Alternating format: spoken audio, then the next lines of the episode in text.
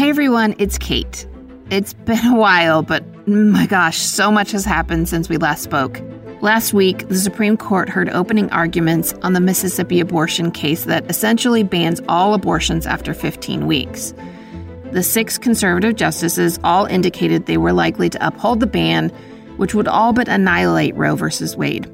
It's also clear that many, or possibly most, of the justices are interested in overturning Roe v. Wade altogether. Justice Sonia Sotomayor said that if we lose Roe, all other cases similarly falling under the right to privacy are also on the chopping block because, quote, none of those things are written in the Constitution.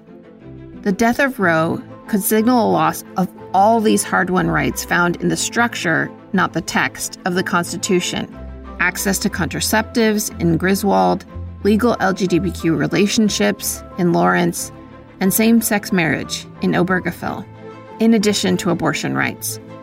All of that we stand to lose. In short, it's time to sound the alarm. To help us understand what exactly is at stake, we're bringing back our episode from season two that examines the landmark case Roe v. Wade, how it came to be, what exactly it established, and where it's vulnerable to legal attacks. You better believe we're watching the Mississippi abortion ban case Dobbs like a hawk, and we'll be back soon to keep you in the loop. In the meantime, stay tuned for everything you need to know about the status of Roe and how we can fight back by certifying and publishing the ERA, cementing it into the Constitution once and for all. This was one of the women's liberation movement pioneers, Cindy Cisler. Her group, New Yorkers for Abortion Law Repeal, put out their ideal law, and it was a blank sheet. There should be no law regarding abortion. Why is there a special law on abortion? It should be like any other, you know, an appendectomy. Why, why do you have special law there? While the abortion laws in this country may be far from a blank sheet of paper, it is important that we remind ourselves of the landmark case that changed abortion access in this country. Today, we're talking about that landmark 1973 case, Roe v. Wade. I'm Jamia Wilson, writer, editor, and feminist activist. I'm Kate Kelly, human rights attorney and feminist activist, and this is Ordinary Equality. This is something central to a woman's life, to her dignity, it's a decision that she must make for herself. From Kansas, Kentucky, and North Carolina, dedicated women marched. Abortion is fast becoming the new political fault line.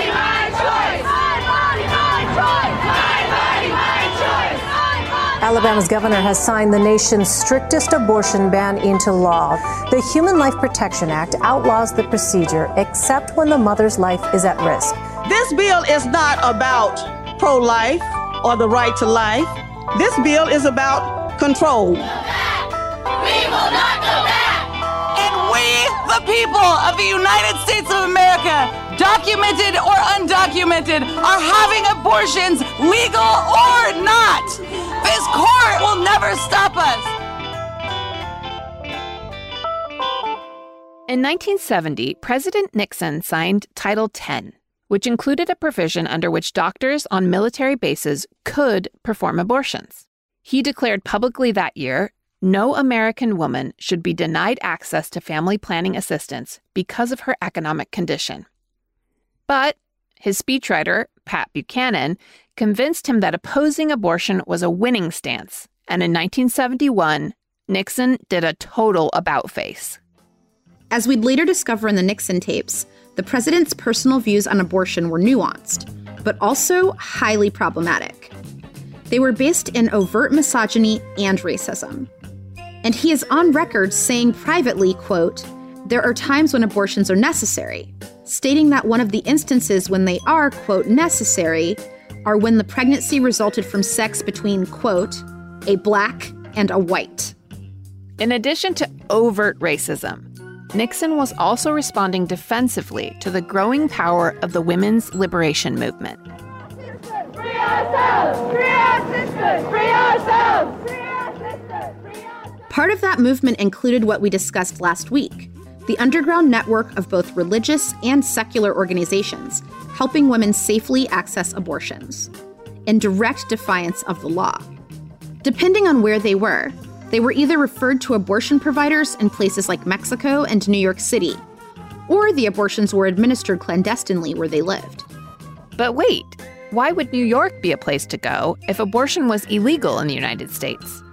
Well, in 1970, under overwhelming pressure, New York and Hawaii became the first states to decriminalize abortion.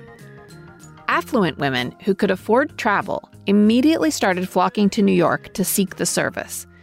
And by 1971, just a year after the decriminalization, the maternal mortality rate of women in New York dropped by 45%.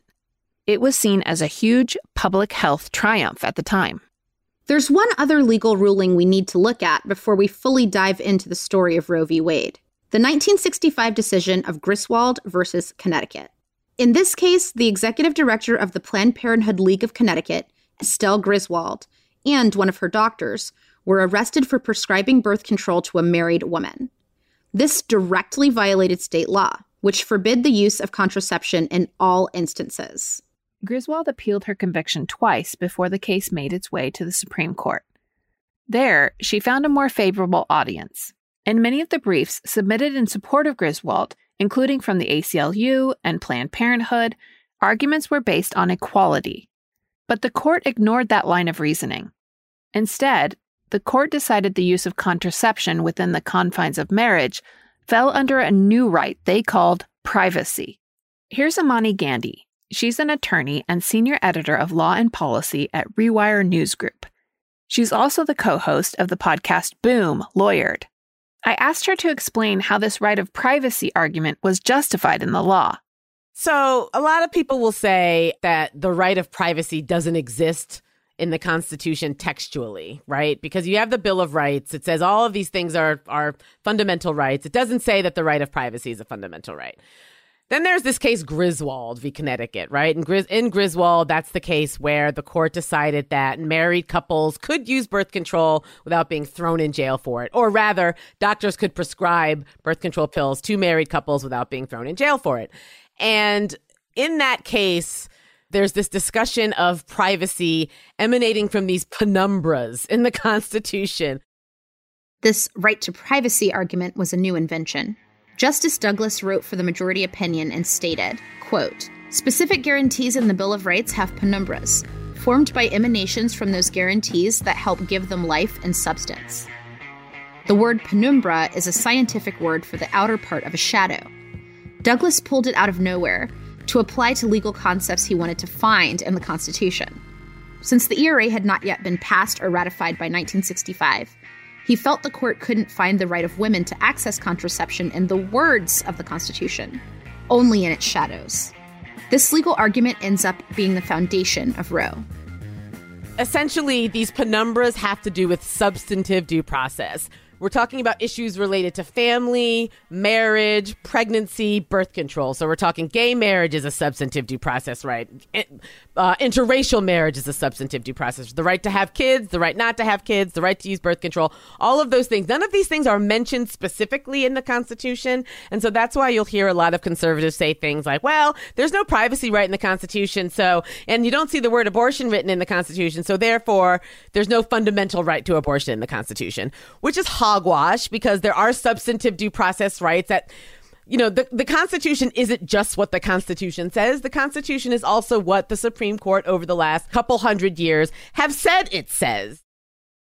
It's worth reiterating that Supreme Court decisions are a product of who is sitting on the bench. As Heidi Schreck explores in her play What the Constitution Means to Me, there may have been some elements of Griswold that were of personal interest to the justices. At the time of the ruling, Justice Douglas was 67 and having an affair with a 22 year old woman. So perhaps Justice Douglas was personally motivated to carve out a new right to privacy and get women access to contraception ASAP. Regardless of motive, the Griswold decision, the decriminalization of abortion in a few states, and the refusal of millions of American women to obey the law in others paved the way for Roe. I think it's without question that pregnancy to a woman can completely disrupt her life, whether she's unmarried, whether she's pursuing an education, whether she's pursuing a career, whether she has family problems. That's Sarah Weddington, the lead attorney representing Roe. Sarah was only 26 when she argued this case in front of the court, which honestly is just wild to comprehend. She was not all that far removed from her own abortion story. That's right. Sarah later revealed in her book published by the Feminist Press, A Question of Choice, that she'd had a clandestine abortion in Mexico just six years prior. She kept her personal connection with the case hidden, saying, quote, I secretly resolved to find a way to fix things in the future. It seemed a big waste of energy to throw a hissy fit over my own experiences. According to Sarah's book, the idea to challenge the abortion laws in Texas came out of a garage sale fundraiser for a local abortion referral group. Standing in the driveway, Sarah was peppered with legal questions from the women who had gathered to raise money for more equitable abortion access. It was through these conversations that her resolve grew to take on the Texas abortion laws. What she needed was a plaintiff. Here's Imani Gandy. Essentially, Texas had a statute that criminalized performing abortions. It criminalized doctors. It did not criminalize pregnant women, pregnant people. And Norma McCorvey, Jane Roe, needed an abortion, was not able to get one, and filed a lawsuit. The fact that Norma McCorvey, who we will come to know as Jane Roe, was pregnant was really important. There was also a couple involved in the case as co plaintiffs. They took the pseudonym Doe, and Norma got Roe, since Doe was already taken. But neither member of the couple was pregnant at the time. In order to sue, a plaintiff has to have an argument that they will suffer an actual injury. For the people who are not pregnant and perhaps weren't going to get pregnant, it would have been harder to prove that point. Norma McCorvey, on the other hand, had an injury. She was pregnant. She wanted an abortion. She was not able to get one because doctors who gave her, if any doctor would have performed an abortion on her, that would have been criminalized. So Sarah Weddington had her case. Norma McCorvey is a complex character unto herself. Norma was a queer, poor woman who received little education and grew up in really tough circumstances. When Norma sought legal counsel, it's unclear whether she understood it was unlikely the case would favorably resolve in time for her to actually have an abortion. While she went on to win rights for people across the country, Norma's personal journey wasn't as victorious. We'll dive more into how her life evolved after the case in a bit. But first, let's take stock of the Wade portion of Roe versus Wade, the defendant, Henry Wade. Well, since I've been this attorney, I've tried 24 death penalty cases, uh, which we asked the death penalty. And how many uh, death verdicts did you get? 23. Henry Wade was a Texas politician and district attorney in Dallas County.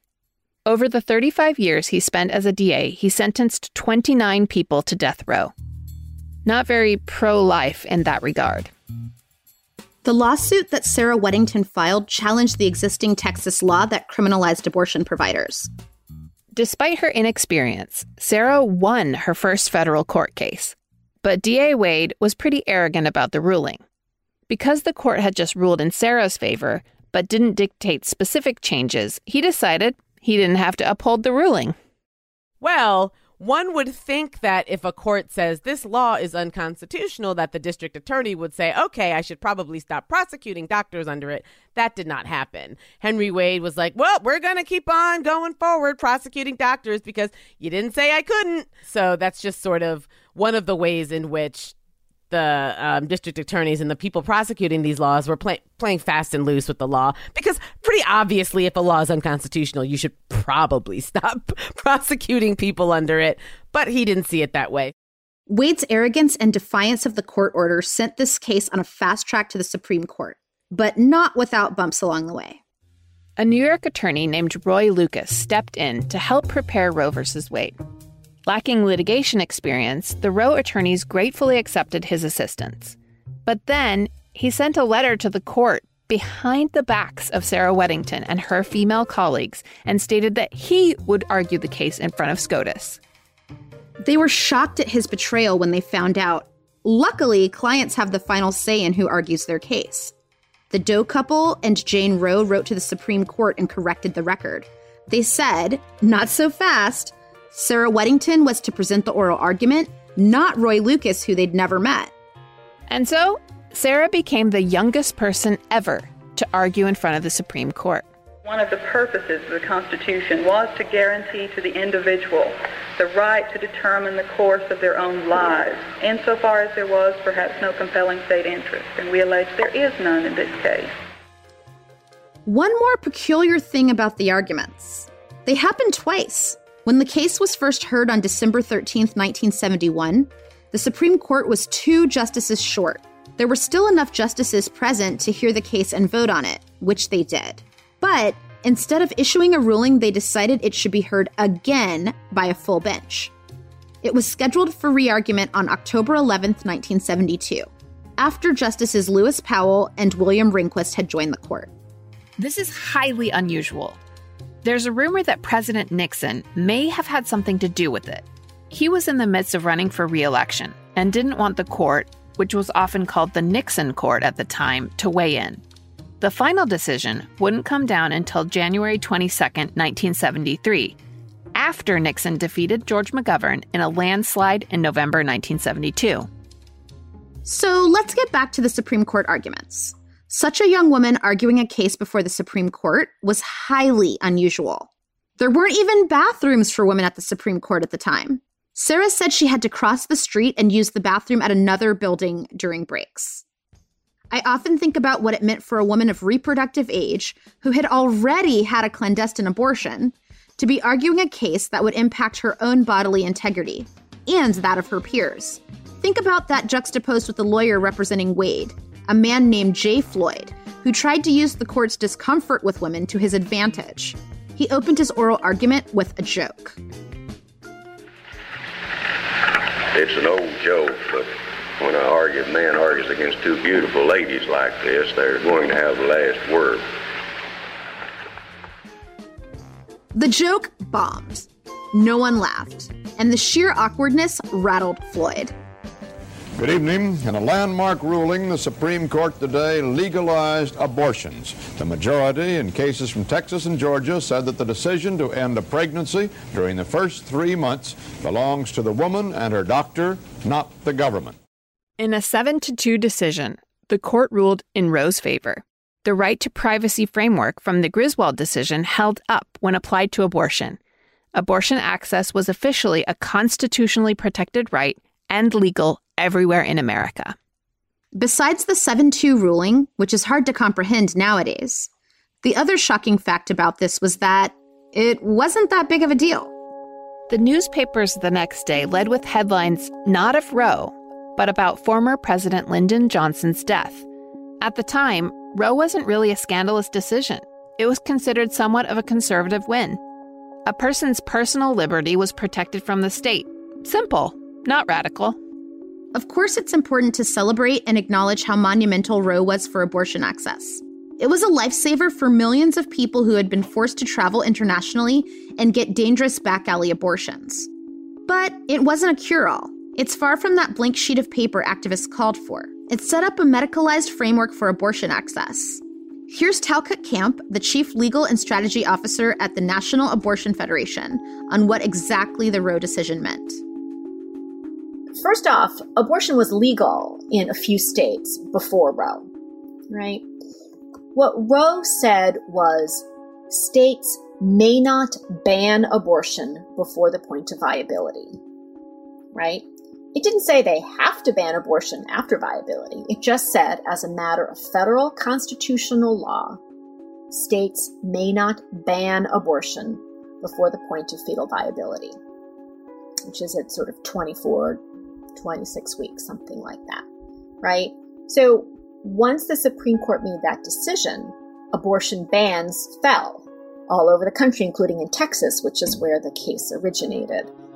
The Supreme Court did articulate the right using a lot of language about the prerogative of the medical provider, whom the opinion assumes to be male, right? So you have this odd gender dynamic where the person exercising the right always appears as a female in the opinion, and the person providing the care always appears as male, and it is that male character who gets the uh, a lot of the deference.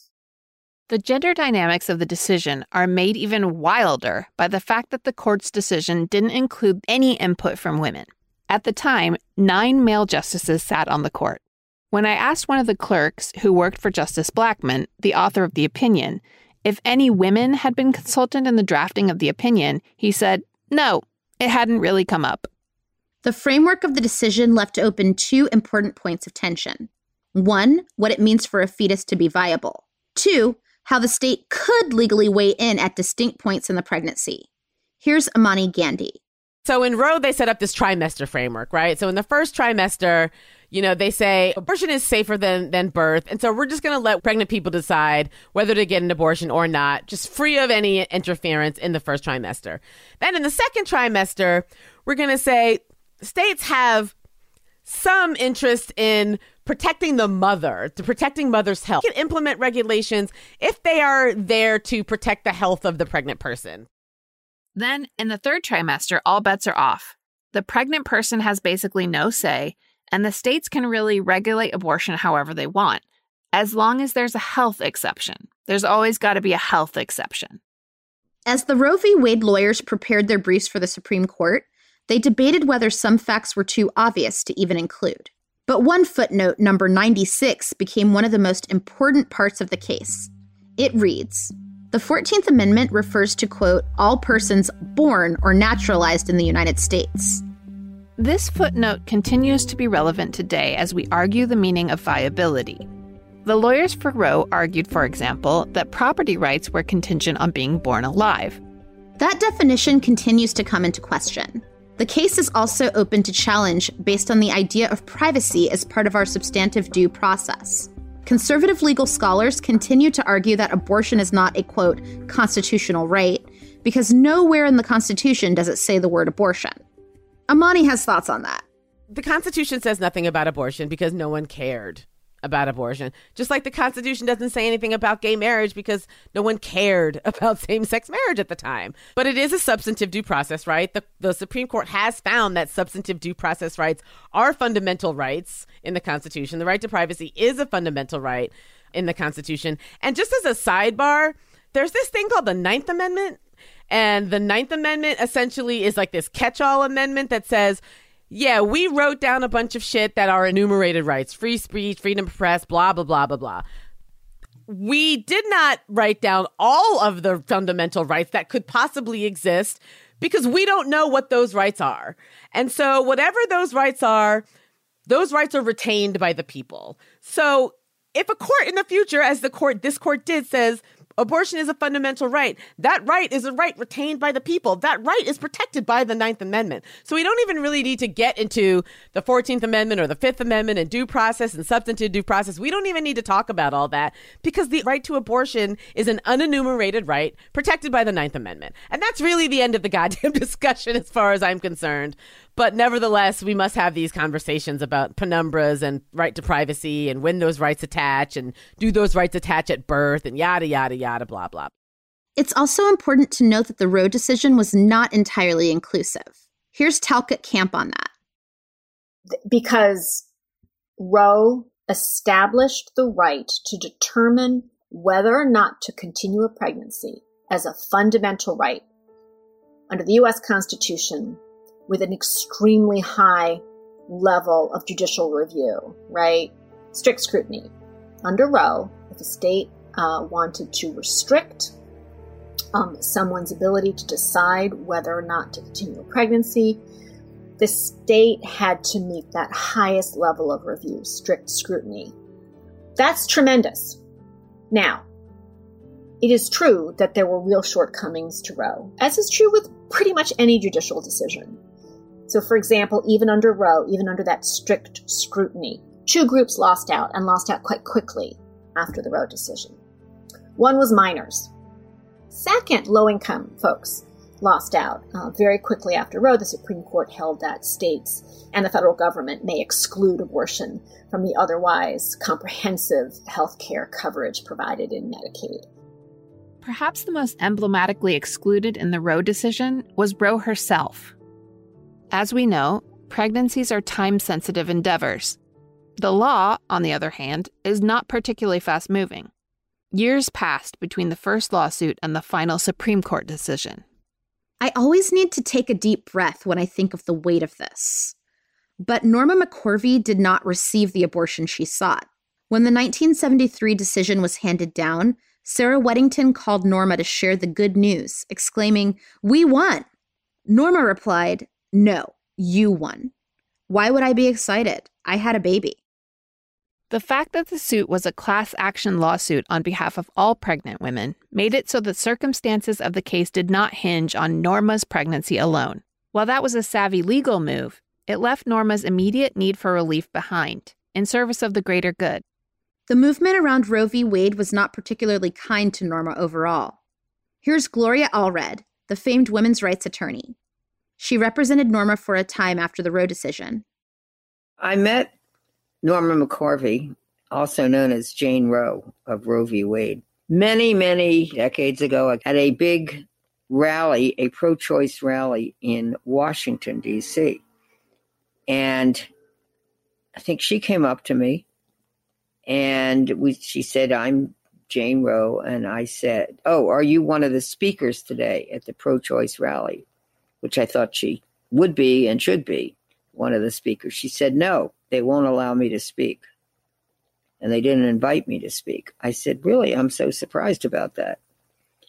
And in any event, after that, she stayed in touch with me and she wanted to speak. So I helped her start speaking out because I think it's important for people to hear more about pro choice.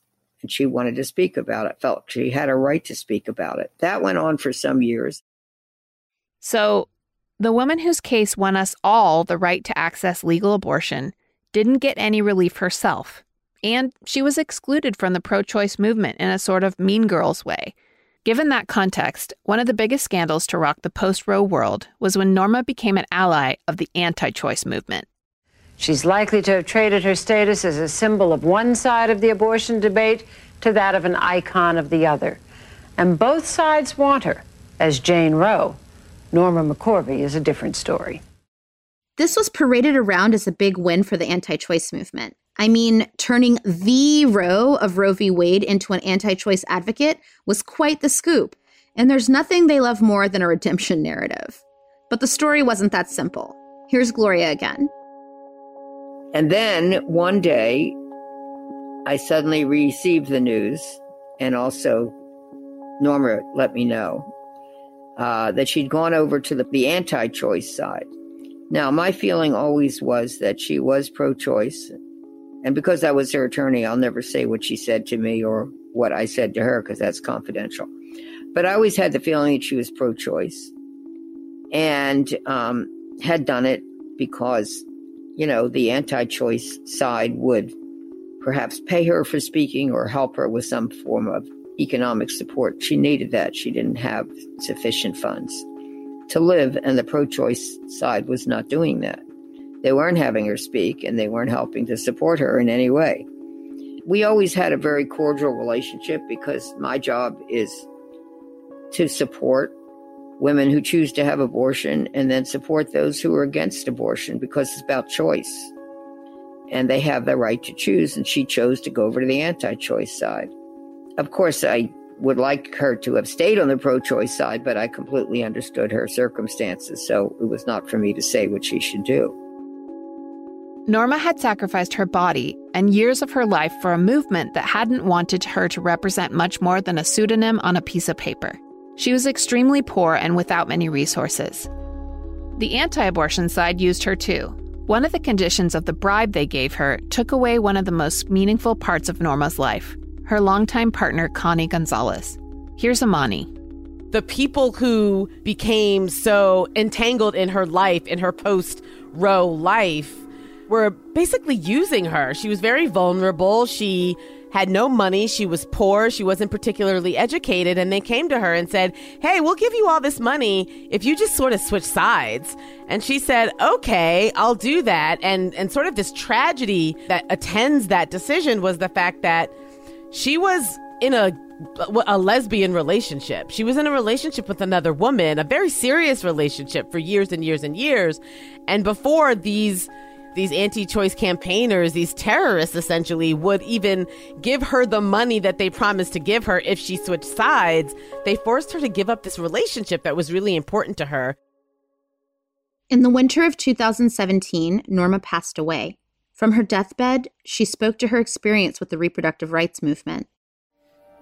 Did they use you as a trophy? Of course. I was the big fish. Do you think they would say that you used them? Well, I think it was a mutual thing. You know, I took their money and they put me out in front of the cameras and told me what to say, and that's what I'd say.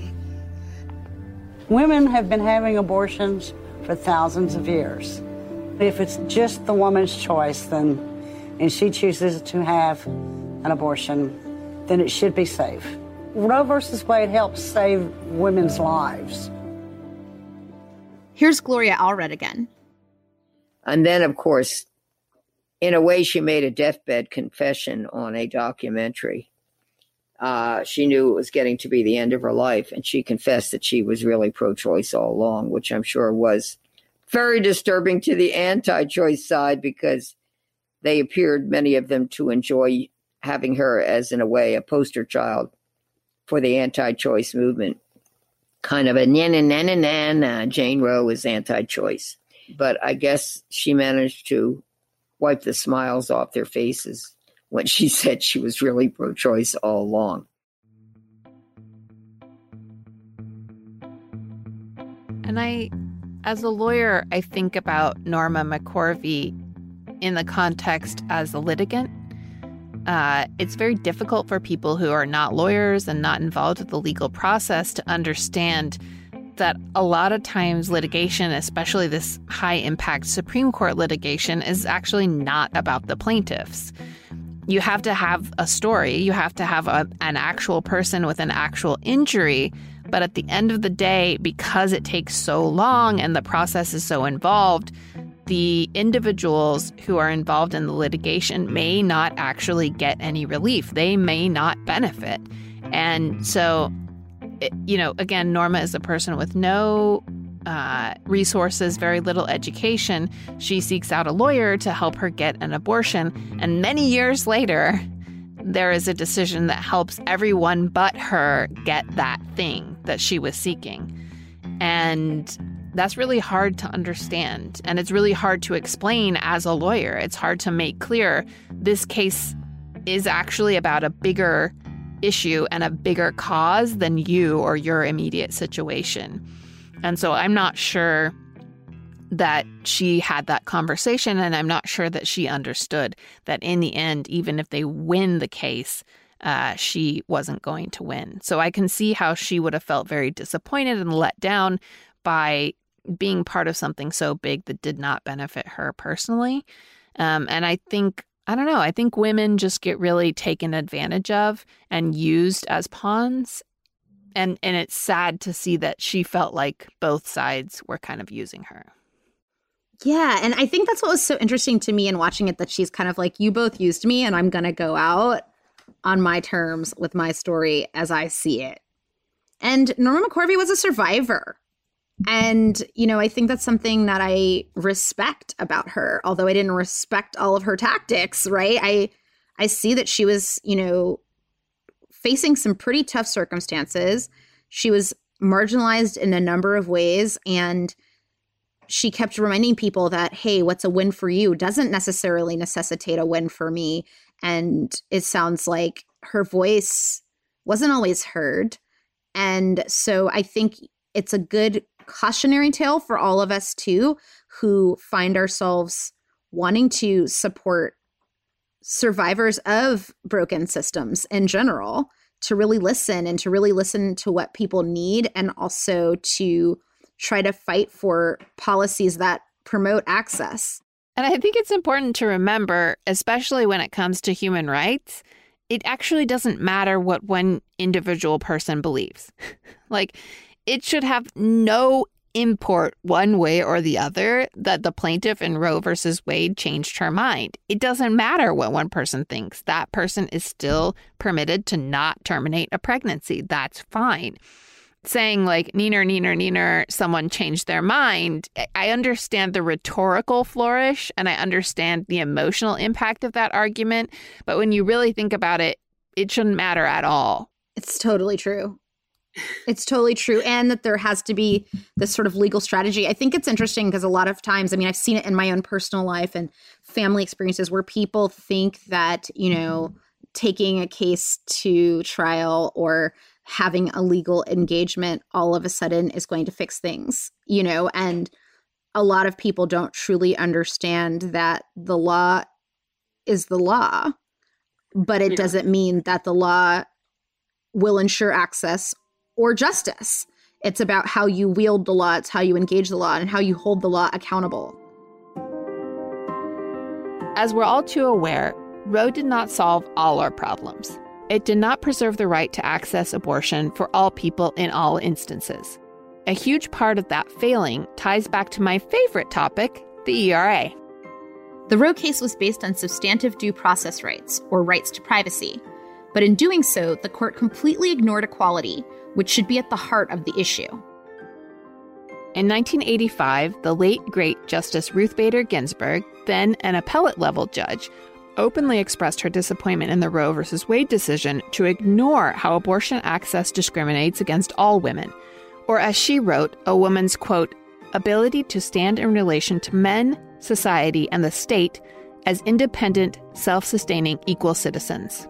Instead of asking the justices to acknowledge that under the Constitution, women should have unassailable control over their bodies because we're full fledged human beings, we instead settled for an argument that in their minds male, doctors should have some say in what we do with our bodies, and that legislators with no medical expertise can also meddle in the way that we access our healthcare. That fundamentally puts us on shaky ground both legally and as a society. The fact is, since Roe passed, the anti choice, anti abortion movement has been chipping away at our rights, which is made all the scarier by the current makeup of our Supreme Court. Documentary filmmaker Dawn Porter has been chronicling the advances of the anti abortion movement for years. Her doc, Trapped, discusses the types of laws and regulations that have stripped the protections of Roe. You don't start with overturning Roe, you start with the chipping away, and you start with doing it in so many parts of the country that then you have, in, in lawyer terms, what that means is you have different states start to have different decisions. And that is how you get a case to the Supreme Court. You have to have a conflict in the circuit courts um, that the Supreme Court feels it needs to weigh in on. So if you have Georgia and Alabama and Louisiana all saying, that these restrictions are legitimate, and then you have California and New York and other places saying they're not, that's when a case is right to go to the Supreme Court. These this particular strategy had failed. But now we find ourselves in a very different position with a different court. Cases are marching through the circuits again. So here we are again with a very different court. So, um, you know, I, I think the word for anybody who cares about reproductive rights is vigilance and understanding how your vote matters once upon a time we could count on the Supreme Court to uphold its precedent, and that is no longer a certainty. So, this next phase of the battle is going to be intense. One of the points Sarah Weddington made in her original argument was that the state of Texas didn't have a compelling interest in fetal life because it was prosecuting doctors, not the people terminating their own pregnancies targeting pregnant people themselves has largely been a losing strategy for folks in the anti abortion front. It unsurprisingly isn't a popular position. Sarah used that to her advantage in arguing Roe, but it left the door open to extremists. Sarah Weddington is saying that, you know, there's not as much of a, an interest in fetal life as Texas is saying that they have. And one way you can tell that that is the case is that they're only prosecuting doctors. They're not prosecuting pregnant women.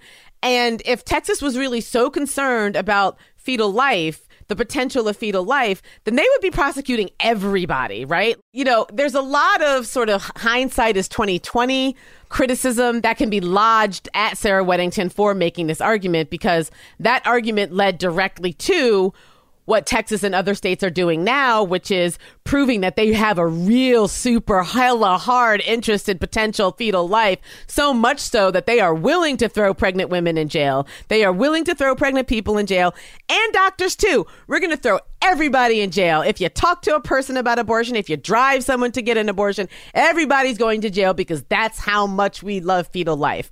And so Roe versus Wade basically set the stage for states to demonstrate that they have such an interest in, in, potential fetal life that they are willing to do anything and everything to show that. Meaning they're willing to force women to bury their fetuses. They're willing to force women to wait 48 hours to do all of these things that that they are now forced to do in order to to sort of say, look, we have this huge interest, we have this huge compelling interest. It's so compelling that strict scrutiny should be applicable, not rational basis. So that's sort of how Roe set up sort of abortion to fail in in a certain respect. The anti abortion front is on the move.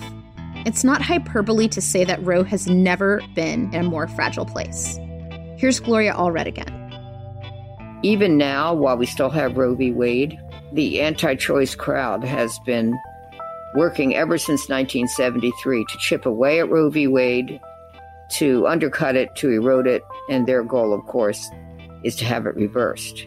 Now, there is a, an anti choice majority on the United States Supreme Court right now, since former President Trump after he was elected or selected, depending on your point of view, did have an opportunity to nominate, and then they were confirmed three nominees to the United States Supreme Court, all of whom are anti choice. So it hangs Roe v. Wade by a very slim thread.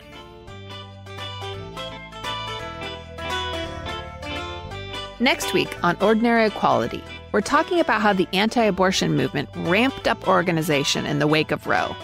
It's time to address the long Southern strategy, y'all. Ordinary Equality is a Wonder Media Network production, produced by Edie Allard, Grace Lynch, and Liz Smith. Our executive producer is Jenny Kaplan. Our original theme music is by Rachel Wardell. Special thanks to Janice Formicella and Taylor Williamson.